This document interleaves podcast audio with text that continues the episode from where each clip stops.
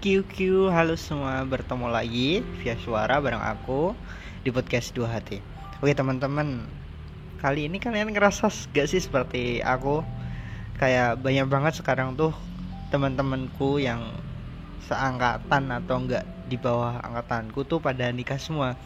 Kadang tuh sebulan itu bisa empat bahkan bisa lima kali undangan tuh datang ke rumahku. Jadi kayak banyak banget sekarang tuh yang nikah. Bahkan di umur di bawah kita kayak kita tuh ngerasa kok mereka tuh bisa secepat itu? gitu loh. Mereka tuh bisa se se apa ya sesiap itu untuk menikah. Padahal kita tuh ngerasa kayak hah aku di umur sekian belum bahkan pasangan pun belum ada.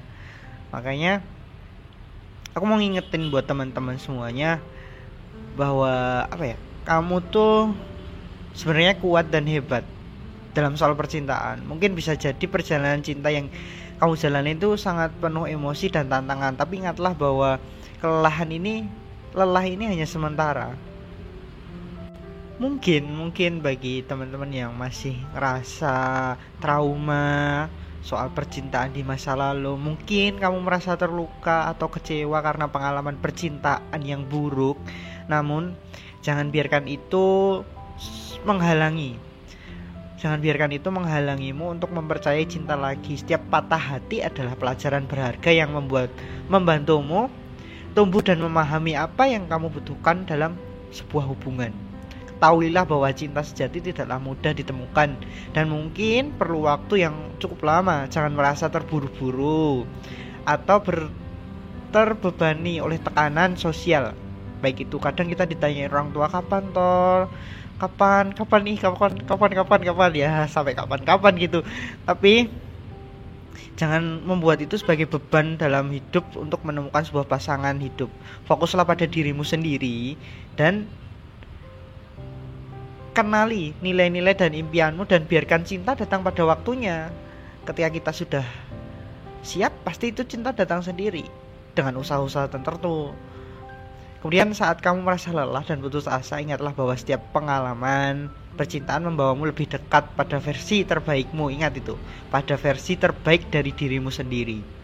Kamu sedang belajar tentang dirimu, tentang apa yang kamu inginkan dan apa yang tidak kamu inginkan dalam sebuah sebuah hubungan tentunya.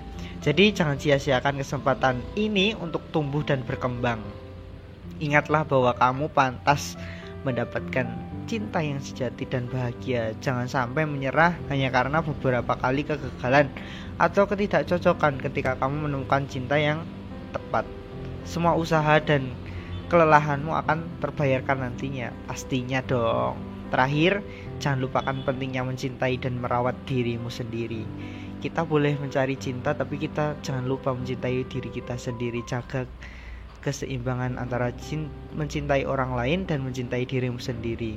Prioritaskan kesehatan fisik, mental, dan emosionalmu. Buatlah ruang bagi kesenangan, kegiatan yang kamu sukai, dan waktu bersama teman-teman terdekatmu. Kadang kita lupa untuk mencintai diri sendiri, maka ingat tadi pesanku. Sekali lagi, jaga kesehatan fisik, mental, dan emosionalmu jangan berlarut-larut untuk patah hati.